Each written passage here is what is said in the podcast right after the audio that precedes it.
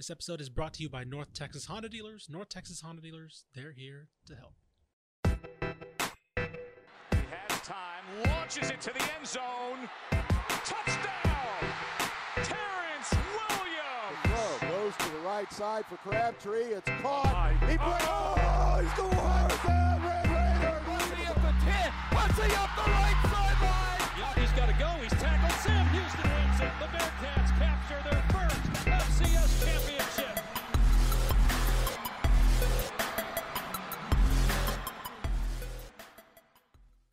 Hello, and welcome to the Republic of Football. I am your producer, Mallory Hartley, filling in for your host, Ishmael Johnson.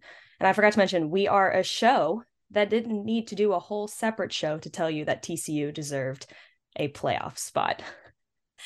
And on the other line, hopefully well rested from the epic Big 12 championship showdown, it's DCTF small college insider Mike Craven. Craven, have you fully recovered from that wild game yet? I did. It was nice having it at 11 o'clock. It gave me the afternoon and night, and I didn't have other games in the state to race back and, and watch and, and, cover. So I was able to, to get to bed by 10, get a full eight hours of sleep, and we're ready to go for the, the selection show that, as you mm-hmm. alluded to, lasted an hour to give us four seconds of information. Man, I woke yeah, I woke up a little bit early to get prepared for this and then I uh, I wanted to wake up extra early so I could watch the show at 11. Why did they drag it on for so long? It's like hop on like, there, give us a quick intro, cut to the chase, tell us the four playoff spot and then we're good to go. I mean, they did not need to to drag it out. I mean, I know it's for money purposes and view viewership purposes, but just cut to the chase. I yeah. mean, we kind of already knew at that point. Well, and for anybody who doesn't know how this works, they already know. It's not like they're sure, fig- sure. figuring that out going in. Like we already knew, you know, like mm-hmm. they they have quotes prepared and stuff. Like we got a press release as soon as it was mentioned, and they knew all the team, you know. So they had the graphics a, teed up and everything already, right? Too. You know, none of this is a secret. None of this this is uh you know really kept under wraps. But yeah, for the TV and commercial purposes and all that kind of, it's like the draft, right? Like we're watching the NFL draft, and people on right. Twitter are tweeting the tr- tweets or tweeting the picks four, five, six picks before, uh, right. but we got to do the whole song and dance show. So uh, glad that that's over. Glad that TCU's in it and, and uh, the first team ever in the state of Texas to make a college football playoff. I know it's it's crazy. We'll get to that in just a second, but man, it's crazy that we're already talking about playoff college football time because it, it, it I, I mentioned this on the on the Wednesday show, but it feels like yesterday that you and I were just in El Paso recording our first ever Republic of Football recap show after the UNT and UTEP game. So it's been one one hell of a season, and obviously we're very excited to to keep that rolling with TCU in the playoffs. So without further ado, let's just hop right into it. Um, our headliner for today TCU will get the chance to play for a national championship as they claim the third spot in the college football playoff. Georgia checks in at number one, Michigan checking in at number two, and Ohio State does grab that fourth playoff spot. So the Horned Frogs will play Michigan in the Fiesta Bowl de- uh, Saturday, December 31st in the playoff semifinal game poll. Um, Craven, I, I want to start off with this. Um, did you have any doubt that TCU was going to get a chance to play for a national title? Now, I feel like you can go two ways with this. You can say, you know, did they deserve a spot or were they going to get a spot? You know what I mean? Right. So, in your in your opinion, did you think they were going to get a spot? I, I did. When USC lost the, the night before and then TCU made that 11 point comeback to send it to overtime, I, I tweeted as soon as Max Duggan scored that touchdown that tied it and then threw the two point conversion uh, that made it 28 28 you know, I tweeted that TCU's in now, you know, because mm-hmm. it, it, felt like the only way that they weren't going to go get in is if they got blown out. You know, if right. they got beat the way Michigan beat Ohio State, maybe that would have opened the door a little bit for Alabama. But I, I think the the with the college playoff football expansion happening, I think that this group knows they have to keep everybody a little bit happy, ha- keep everybody yes um, satisfied, and uh, believing in the system. And if TCU loses in overtime to a top 10 team uh, in the Big 12 championship that they've already beat once in favor of an Alabama team that's lost twice, uh, an Ohio State team that got beat by 22 points, I just think they would have lost all credibility and, and yes. they couldn't afford to do that with their when they're about to open the umbrella and let so many leagues and so many teams in. Right. I remember uh, yesterday I was uh, talking to my dad, and you know he was looking at me and he was like, "I don't think they're going to let TCU in," and I was like, "No, I I think they will because they don't want to cause pretty much a ton of chaos if they were going to put a two loss Alabama team over a one loss overtime loss TCU team. So definitely think that they made the right decision there. Um, yeah, I remember watching that game, the the Utah and USC game, and I had the same the same thought that you did. I was like, man, there's no way that they can that they can keep TCU out of that when you when USC blows it, you know what I mean? And and there's still those two spots still left. But yeah, uh, super happy for the Horn Frogs. They're gonna get a chance to play for a national title. Is this the first time ever that they're gonna be? I guess in the modern college football era, this is the first time that they will ever have a chance to play for a national title since I guess the the, the modern era started in 2013, I believe. So yeah, this is the first time that that, that they've made a, a playoff spot. Oh, for sure. I mean, this will be the first. I mean, TCU has a national title, but it's like before World War One or World War Two or whatever. You know, it's right. a long time ago.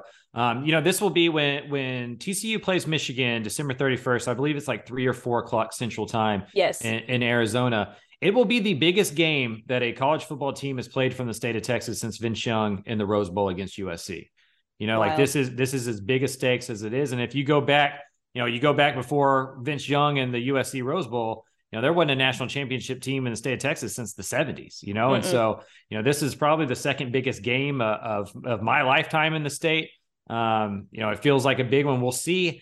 We'll see how they handle it. I almost think the loss may have been good for them. You know, yes, once now now that they now that they know that they're in it, uh, it'll humble them a little bit. It'll, it'll uh, put some perspective in them. You, it's hard to just win every single game in a row. I, th- I think the loss will help. They had a they didn't have their bye you know, since week three, you know, so they played a lot of football in a row. Getting a couple weeks off will, will do them well. Um, and so it'll be interesting to see what happens with Max Duggan in the Heisman race and, and, different stuff. I would imagine he gets at least an invite to go to New York. It feels mm-hmm. like Caleb uh, Williams is to lose, but I think he gets an invite there. Um, but I, I, think the thing that sealed it for TCU is that 13th data point can't be the only thing that separates you. Like USC no. and Ohio State both had one loss, so USC losing and dropping to two losses, uh, you know, differentiates themselves to that. But you can't punish TCU for losing the 13th game when o- Ohio State didn't even have to play the 13th game. Neither did when, Alabama either. Right, when Alabama doesn't have to play the 13th game, and so if that just makes you equal I think you have to, to, to give it to the team who had to play on a on a weekend that you just got to sit home. You can't be rewarded for just sitting on your butt while the other team goes and Absolutely. plays overtime. You know, if they get beat by 40, if if yesterday it was 41 to 3, you know, maybe there's a there's a conversation to be had, but uh-huh. you you lose an overtime on a goal line stop on a late field goal. I mean, that's just that's just college football. It's a good game. It's not like Kansas State is bad. So I think the committee did the right thing. I you know, mm-hmm. we joke about how they they make it long winded and stretch it out and act like Alabama, you know, was actually a part of it, just so Marty Smith can brag about that he knows where Nick Saban lives and stuff. But um, it felt pretty clear and cut and dry uh, going into today, and luckily there wasn't any surprises. Yeah, and uh, throwing it back to the 2014 playoffs, I believe TCU and Baylor were actually passed over by Ohio State um, because the Big 12 didn't even play a uh, championship game that year. Of course, Ohio State ended up winning the whole thing, so it's not like they got it wrong or anything. But still, kind of TCU's coming back for revenge there, and hopefully they can prove a lot of people wrong. And and really, really glad they're getting some national attention after the the fantastic year that they had. But speaking of, let's go ahead and move on to the Big 12 championship. Kansas State beats TCU 31 to 28 in overtime. Now, I watched a little bit of this game. I especially obviously watched overtime. We were in the car coming back from San Antonio. But man, if you're a TCU fan, or even if you're just a fan of college football in general, I felt like this one was just a heartbreaker because it felt like at the time, this was kind of a must win situation for the Horned Frogs to secure that playoff spot. And of course, we didn't know that at the time that they were still going to get in, but it felt like at the time they absolutely had to win to be considered a real playoff contending team. Um, but Craven, you were at AT&T, Stadium. You covered the whole thing. You were there from start to finish. You know, talk about your experience. What did you see? You know, did you have any doubt at that moment that TCU was going to get in? Yeah, you know, one of the things I honestly I really did go into yesterday thinking if this was a, a single digit score, mm-hmm. they, they were in. If the deficit, right. if, if they lost by nine points or fewer, um, they were going to be in. But what I found to be interesting, one is both fan bases were in purple, so you couldn't tell kind of like yep. who was who, who was cheering for which, which section was which until like something happened, and then you could be like, oh, okay, that's the Kansas State side because they just cheered. Um, so that part was interesting, and you could just feel the anxiety. Like you could, you were in a building where there was some high stakes going on. Like that was a big time right. game with a lot riding on it, and you could smell it. You could just kind of feel it in the air, uh, the tension and the anxiety. And as the game was going on, you could kind of see that on the TCU sideline. It felt like a team who knew they were playing you know, for the biggest game that they could possibly play in their lives. And they were a little bit tight. They didn't run the ball all that well. They were bad on third down. I think they were two of 15 on third yes. down.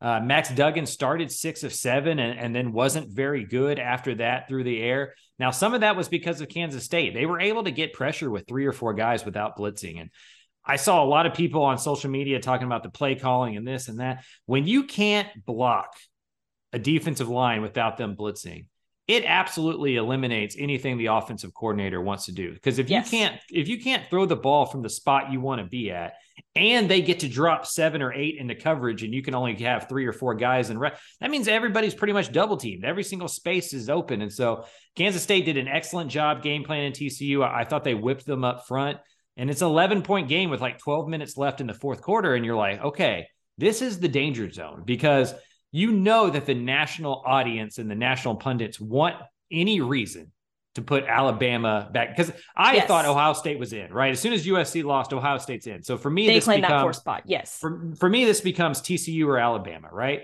And the only way Alabama was going to get in is if TCU got boat raced. And with an 11 mm-hmm. point deficit and, and 12 minutes left, Kansas State with all that momentum, you worried that it was about to get away from TCU and it was going to look like Utah USC the night before, where it was a relatively close game. And then all of a sudden you look up and Utah wins by almost three touchdowns. And so, mm-hmm. but instead, TCU did exactly what TCU's done all year, and that stormed back and they score 11 straight points. They tie it, they go into overtime. And then that's when it gets interesting. If we're just mm-hmm. talking about the football, once overtime starts, that's when it gets really interesting yes. to me. They get the ball, they get down to the goal line. Max Duggan has played like a uh, gladiator type football game. He's got blood coming off his face. He's got scabs all over his arms. You mm-hmm. can tell he's just like at the end of his rope, right? And they're a third and one on the one yard line, and they give it to Kendre Miller. And then it's fourth and one on the one yard line, and they give it to Kendre Miller again. And I, I think Kendre Miller's been one of the best two or three running backs in the state this year. But Max Duggan had done everything to claw your team back in there. You have to put the ball in his hands. Sonny, after the game, said if he could do it again, he probably would have done that. Mm-hmm. But just the way Max was beaten up and tired and just exhausted, they thought Kendre Miller would be able to get, you know, one last tough yard. And then that allowed Kansas State to just kind of set up the the field goal, field goal. And, make it to win the win the game. And so uh, one of the best games I've ever been at with that kind mm-hmm. of stakes. I mean, it was awesome. And so uh, a, a, great game. Congrats to Kansas State. They've been excellent all year. Deuce Vaughn's our guy. Round yes. Rock native. Uh, he was awesome, and so it's just not, it's something you could that you're sitting there and you're like, when the game ended, it's like that's college football. Like that's why I do this job. Like it was an excellent yes. explanation point to a tremendous 22, 22 season. And I'm just glad it didn't cost TCU anything because there was really no losers yesterday. That was just an excellent college football game. And we all walked away uh, winners for seeing it. Right. I, I remember sitting on Twitter yesterday and I, and I saw that before the game, they had announced that Adrian Martinez was not going to be starting for Kansas State. And in that moment, I was like, oh, that's that's a really good thing. You know, they're gonna be playing with their backup quarterback. You know, he, he obviously has been playing this year, and um, but he he was officially not the starter because Adrian Martinez won the job back in the preseason. Um, but I kind of felt in that moment a little bit of hope for TCU. You know, there that's an advantage right there. Will Howard played fantastic yesterday. Excellent. And I lo- went back and looked at the games that he had started in. He's 4 0 as a starter at Kansas State. Yeah, if if Kansas State had started because Adrian Martinez is who Adrian Martinez is. He's the quarterback yes. we saw at Nebraska. He's hot and cold. if Will Howard had been the guy from the beginning of the year, I think Kansas State's in the discussion and not TCU, honestly. I agree. I mean, he looked just fantastic. Kansas State overall looked really, really good. Before we we move on, I, I kind of want to dive a little bit deeper into that overtime possession for TCU. Now, when they were on the third and one, right? They had third and one, third and goal, I guess I should say. And I don't remember if it was third and goal or fourth and goal, but it sure looked like, and I, I think it was third and goal. I remember now it was third and goal. It sure looked like Kendre Miller crossed the the plane. It sure looked like that ball crossed the plane. And I know they reviewed it and they ultimately decided that it didn't, obviously. But from a fan's perspective, I went back and watched it, and you know, I saw some harp on social media about it. It sure looked like Kendre Miller may have scored there. Now you probably watched it on the big screen up there. Were you kind of thinking the same thing, or I mean, did you think see something that maybe we didn't? So in the stadium, they didn't really play a slow motion replay or anything because the game just went on. Like you mentioned, they didn't stop the game to replay it or anything. And so right. We kind of have the TVs going next to us, but you know, you're watching the game, fourth and goals coming on. I didn't realize until afterwards, like a couple minutes afterwards, that there was an angle that showed that Miller had crossed the goal line. It wasn't a great day for the Big 12 referees. I mean, I'm no, I'm very all. familiar with Texas Longhorns and Longhorn fans just from the way I grew up and then my previous job. And so I my social media has a lot of Texas fans. And they complain that the Big 12 media is like or the Big 12 referees are out to get them, right? That they're just they're out to get them. Yep. Uh, right. But they're really just incompetent. You know, it's it's a lot like when people have conspiracy theories about the government, you know, and it's like, yes, well, we faked the moon landing. It's like our government can't fake anything, right? They can't they can't do anything competently. How did they hide going to the moon, you know, or not going to the moon? That's how I feel about the Big 12 referees. They're not smart enough to fix anything for anybody because if they would have, they would have fixed it for TCU to guarantee them a spot in the Big 12 championship. But as that game went on, it was it was blown call after blow call against TCU. Kansas State's first touchdown came when they had an off. The guy who caught the touchdown pass was offside. Offsides. It, it mm-hmm. moved. Uh, there was a roughing, or there was a there should have been a um, grounding call late in the game that they just didn't even try to call. Like Sonny Dykes went ape, you know, and like mm-hmm. he's usually a pretty calm and collected guy. He went absolutely berserk.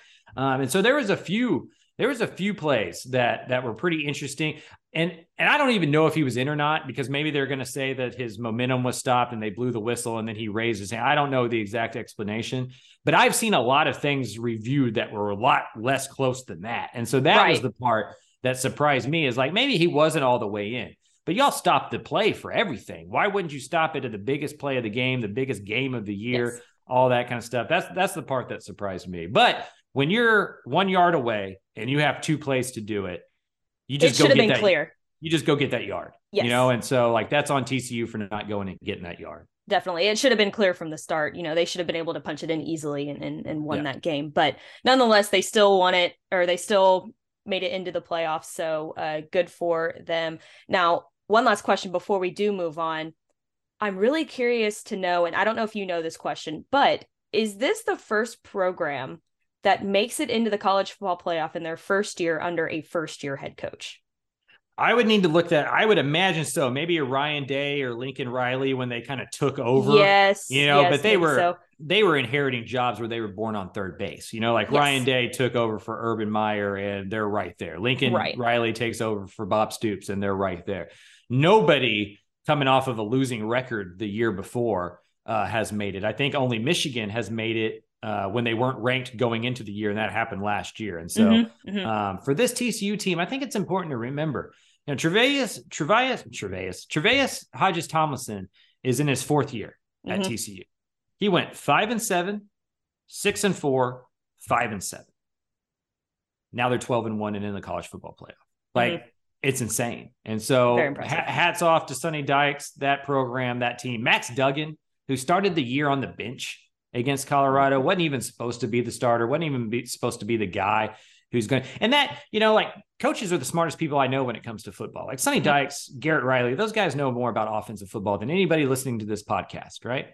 And even they watched Chandler Morris and Max Duggan for two, three, four, five months, and then picked the guy who's now on the bench over the guy who just led this team. It, it's just that's one of the more you know miraculous stories of this year from TCU yeah. is like sometimes luck just comes into it. You know, sometimes fate's just a part of it. And, um, you know, Max, to be able to get benched after being a starter for that long and then not just completely check out and then come back in a half later into the season and then take a team to 12 and 0 in the Big 12 championship game, and then now to the college football playoff is one of the crazier stories that I can remember in this state in a long time. You and I were sitting at Buffalo Wild Wings after the Austin Westlake and true. game, Yeah. watching the Colorado TCU game. You and I both saw Chandler Morris go down. Max Duggan had to check in, and we both looked at each other like, "Oh boy, Right. we might be in for a long season with TCU." But boy, were we wrong! And I, I Yeah. couldn't be happier that I was wrong in Yeah. that moment because what a year that they had. So congratulations to TCU, huge accomplishments this year, and they're not done. They're going to keep going, and you'll probably be at that semifinal game. So I will be there as soon as, as soon as it was uh, announced. I booked my flight. Um, Let's just wait- go. waiting to get the team hotel information, and uh, we'll figure it out from there. But yeah, I'm pretty excited about that. It'll be be the biggest college football game I've ever covered. I was lucky enough to be there, you know, for Texas USC, but I was in the stands, and so uh, this will be this will be a fun one to be at to cover.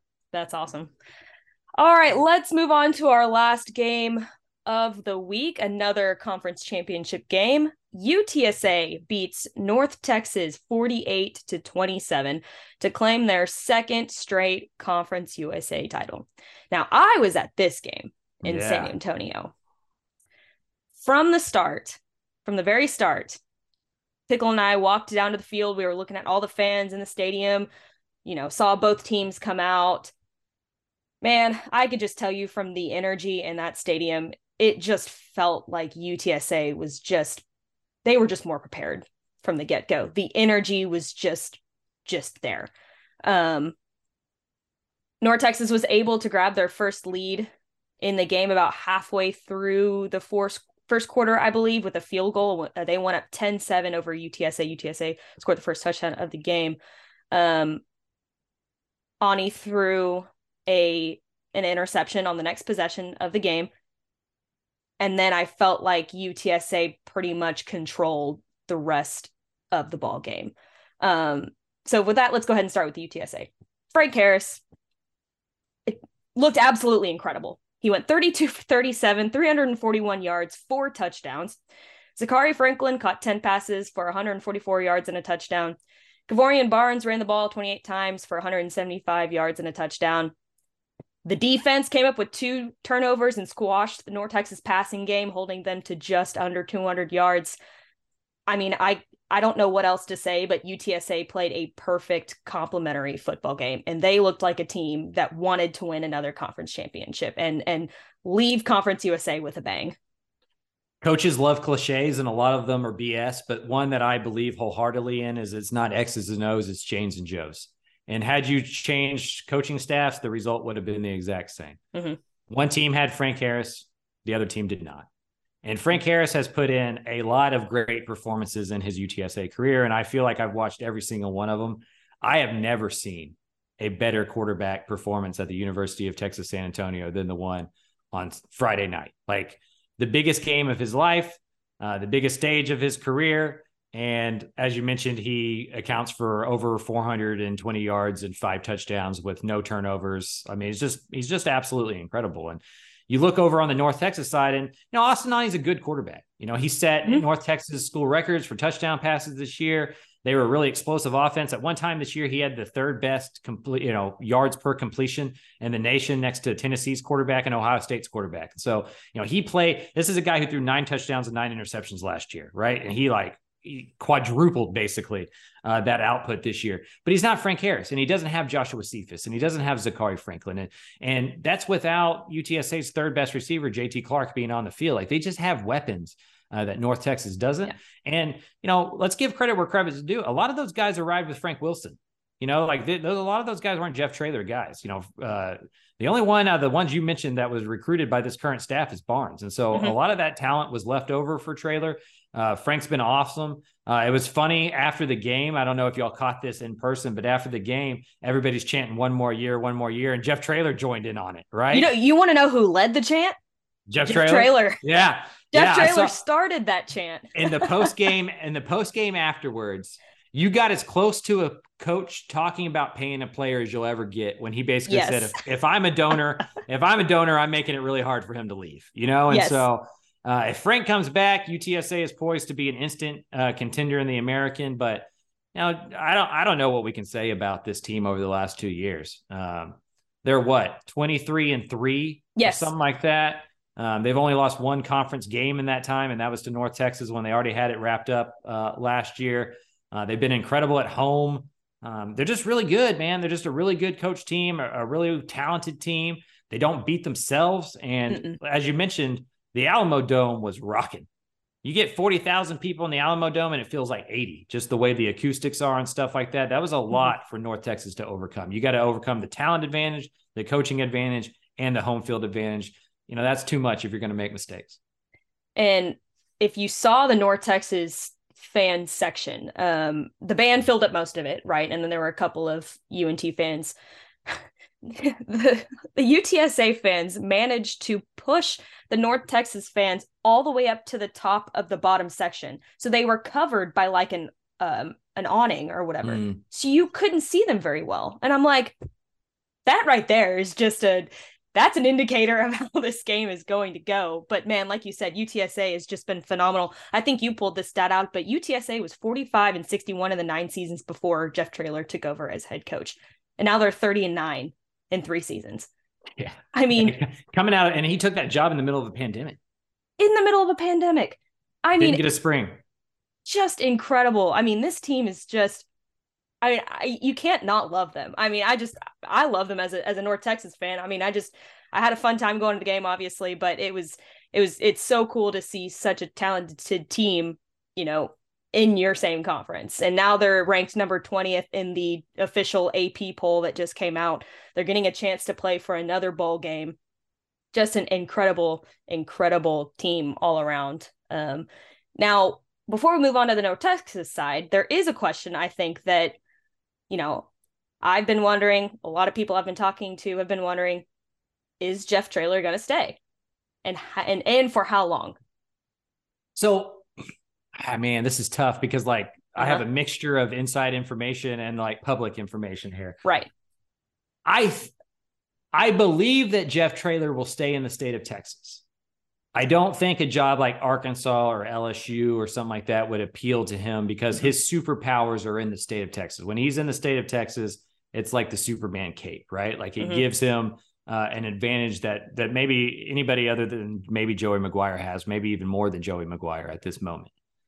So it feels like if we're if we're going to consider just the state of Texas, Okay. and he's already turned down the Texas Tech job because Mhm. it was in the middle of the year and he didn't want to leave while he was undefeated and chasing a conference championship. And from what I know, he didn't take uh, an interview with TCU when that job opened up. So that leaves Texas, Texas A&M, Baylor, and Houston as the Power Five schools. I, I don't know which the first one to open there is probably going to be Houston or Texas A&M, depending on how next year Yes. goes. I don't know if the Houston job is good. Like, I don't know if the Houston job is one that he would go to. I would think it would be one he would listen to because it's closer to East Texas, the recruiting base, the Big 12, all that kind of stuff. You'd have to listen to A&M because of all the money and just everything in the Mhm. world, the East Texas ties, he'd dominate there. You have to listen to Texas because of the money, all, you know, all that kind of stuff. I'd imagine Baylor as well. Um, and so I think those are the four jobs that UTSA has to worry about. I, I don't think any of the other ones out there are ever going to be a problem. And so, you know, you just got to see if if Te- if Sark, you know, figures it out at Texas and stays there for a while, that one's off the board. Aranda feels pretty comfortable and set in Baylor, that one seems off the board. And so it really comes down to like what Holgorsen figures out in the Big 12 with Houston and if Jimbo can turn it around at A&M. If I'm a UTSA fan, those are really the only two, three, four jobs I'm sweating about. And none of those are open right now. Mhm. And so he'll be back next year for sure. But every year, this is this is the price you pay for having a coach that's too good to be your school. And I say that as somebody, I'm a grad, right? Like I Right. built my career covering UTSA. Like I I love the Roadrunners. I hope Jeff Traylor stays there forever. I joke with him about like I got the NIL money, you know, I got ten dollars on it. You know, like I, I don't have a lot of money, but I'll do whatever I can to keep him in there. But you also have to realize like, you're dating above your league. You know, like he he is the Mhm. top ten coach in the nation. Really, if we want to get down to brass You're tacks, absolutely right. The man is unbelievable at what he does. Like all he does is win. After the game, he tell they're like, "How do you avoid Gatorade baths so well?" And he's like, "Well, back in my Gilmer days, we won a lot." You know, like he's gotten so good at avoiding Gatorade baths because he gets one basically every year when they win another gold ball or trophy or whatever. Like that's just what the dude does. He just wins football games, and uh, eventually he will move on to greener pastures and go try to win national championships and compete at the highest level and prove to himself uh, that he can. But I my advice for UTSA fans is to just soak this in. Just mm-hmm. enjoy this moment. You're not going to have Frank Harris forever.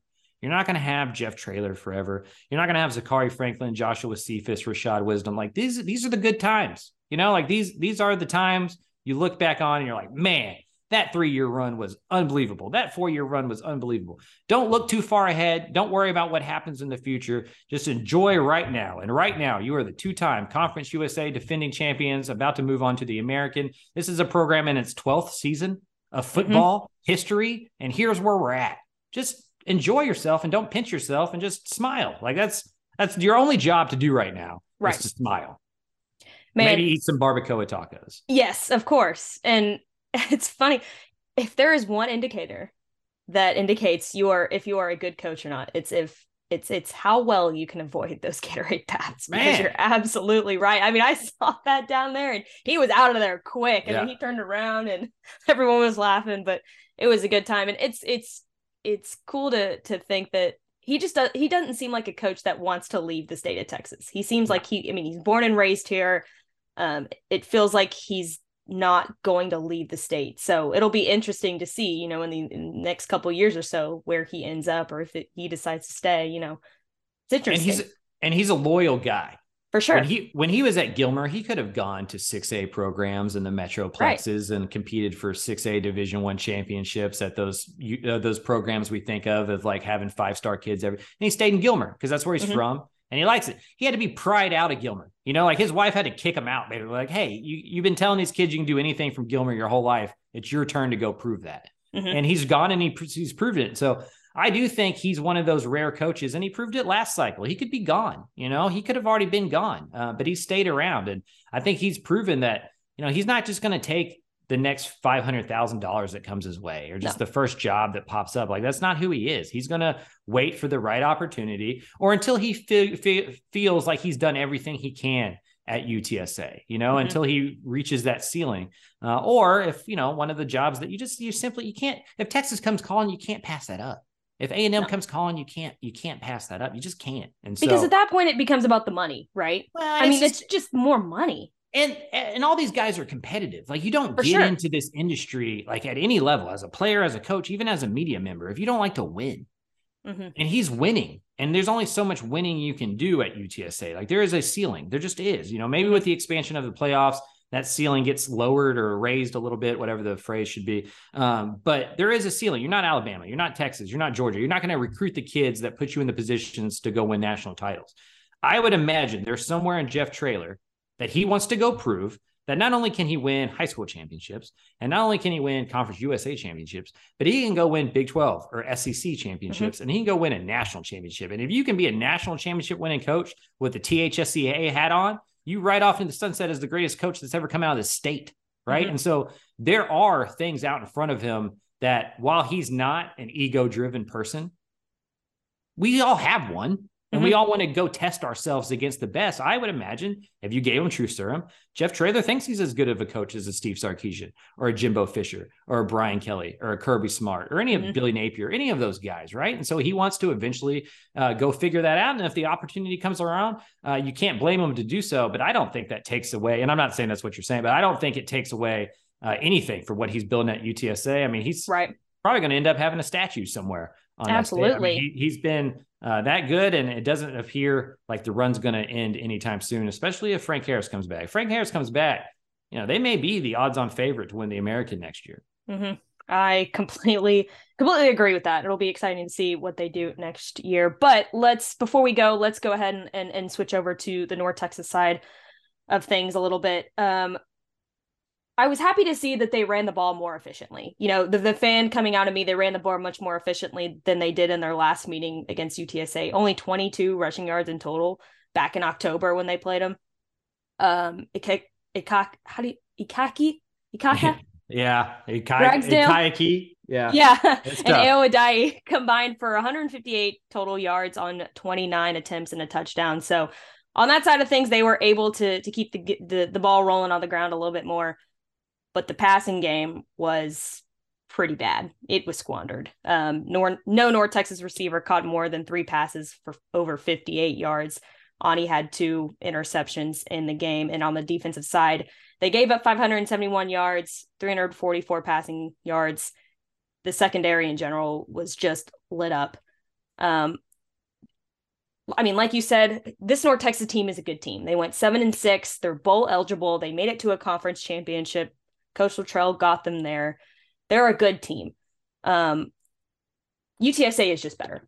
Yep. There, there is just there's nothing more that you can say about this game. Coming into this game, they knew that, you know, and I think it's it, it's just much more different than last meeting. It was just a regular season matchup. It was in the Alamo Dome, you know.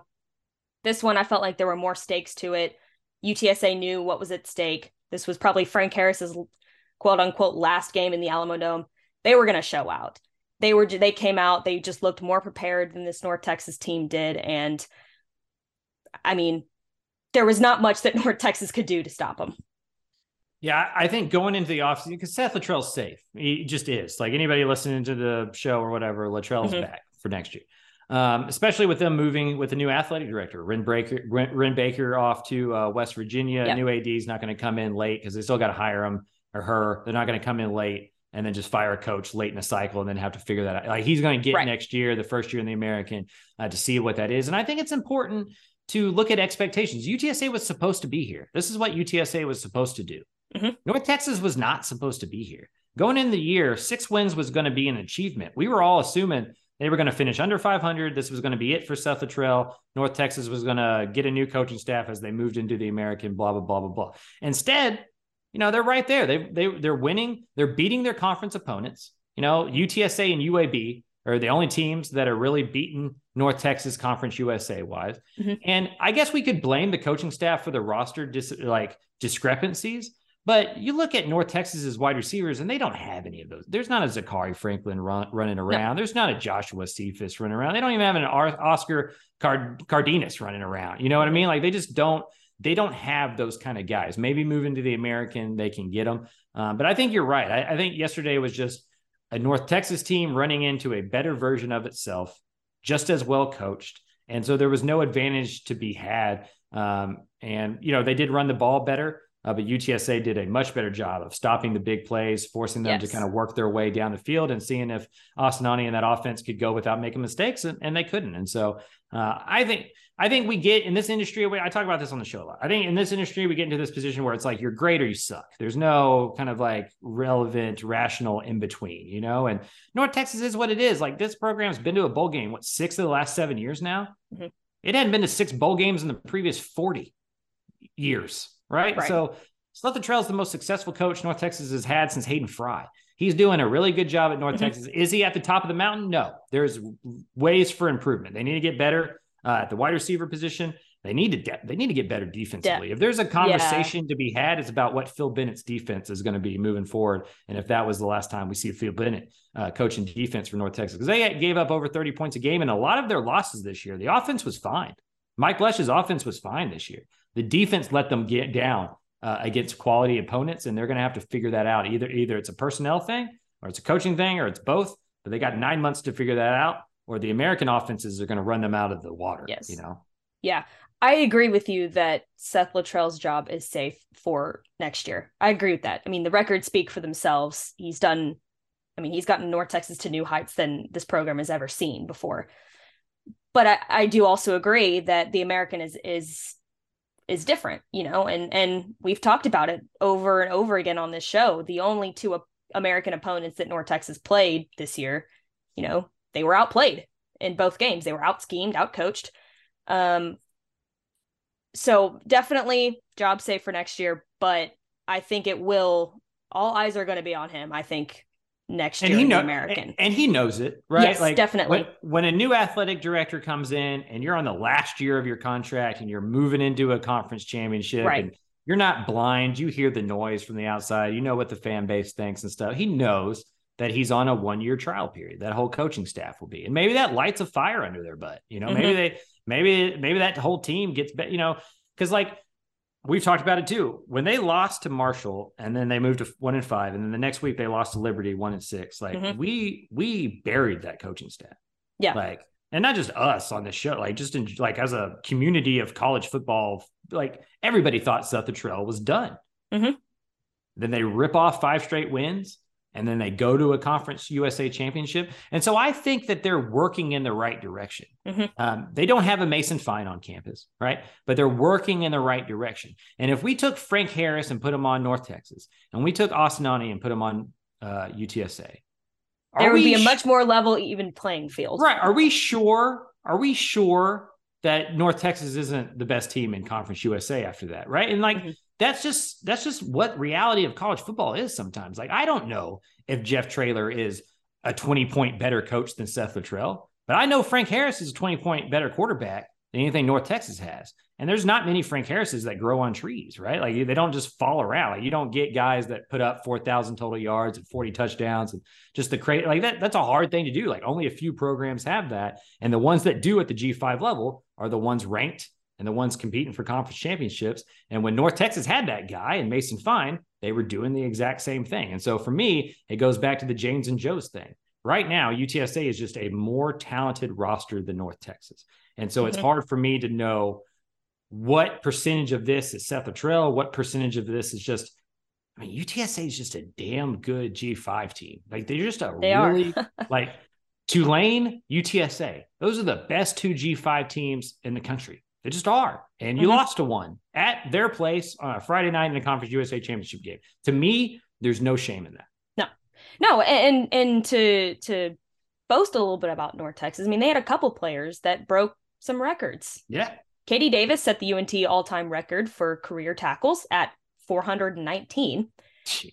And then earlier in that game, that touchdown pass, Austin Aune's touchdown pass to Jyaire Shorter, I think he broke the single season passing or maybe touchdown yeah. program record, and that even moved him past Mason Fine. So this North Texas team is they're a good team. I mean, they've got talent, they've got good players, but yeah, like you said, UTSA is just in a, in a different animal. They're just a, they're a different level of talent. They're just different, you know. And but I mean, nonetheless, it happened. Um, now both teams can look at each other and be like, hey, let's get out of here. Let's move on to the American and see what they can do there. Um, I definitely think that UTSA is probably going to be towards the top of the pack in the American, um, considering that some of the best teams in the American are leaving, like Houston, Cincinnati, um, UCF. Uh, they're all leaving. Um, North Texas will I and you can, you know, back me up on this if you agree, but I think they'll probably be in the middle of the pack, yep. I would assume, in the American.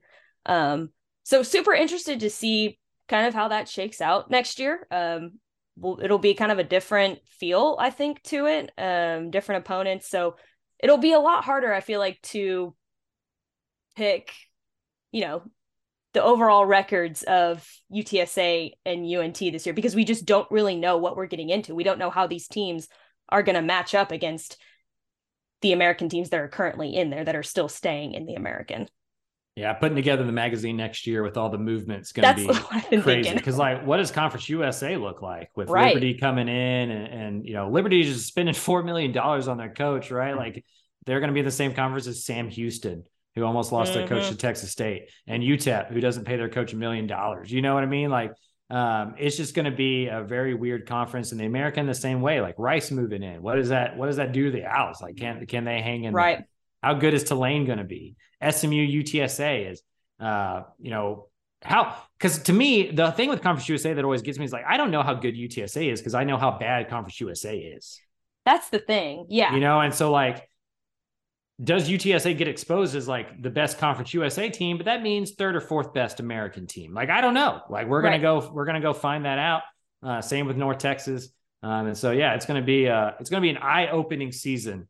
Uh, we're going to figure out kind of what is real and, and what was imagined um, from conference USA play next year, because even with UCF and Cincinnati and Houston leaving, it's going to be a step up for these teams to move into the American. It just, it just is. Right. Right.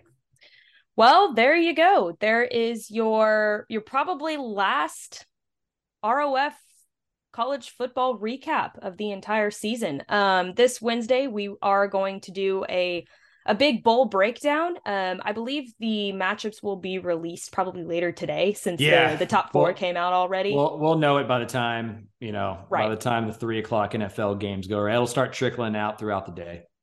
and I believe that probably 10 of the 12 Yeah, of the Texas FBS schools are going to be going to a bowl. So we'll have a lot of a lot of content to talk about here on Wednesday. So please make sure to tune in to that. We'll put a lot of work into it. So um should be a good time on Wednesday. And with that being said, we have interviewed 12 of the eventual 13 of the well, gotta I guess it. now we can we say gotta change it. We got we've interviewed eleven of the thirteen because Jake Spavital is is gone and we haven't gotten Kinney on the show Oh. yet. That's right. That's right. Yeah. We have a we have interviewed 11 of the eventual 13 Texas FBS coaches. GJ Kinney and maybe Jimbo Fisher if you're still there. Give us a call. Go Ruckers.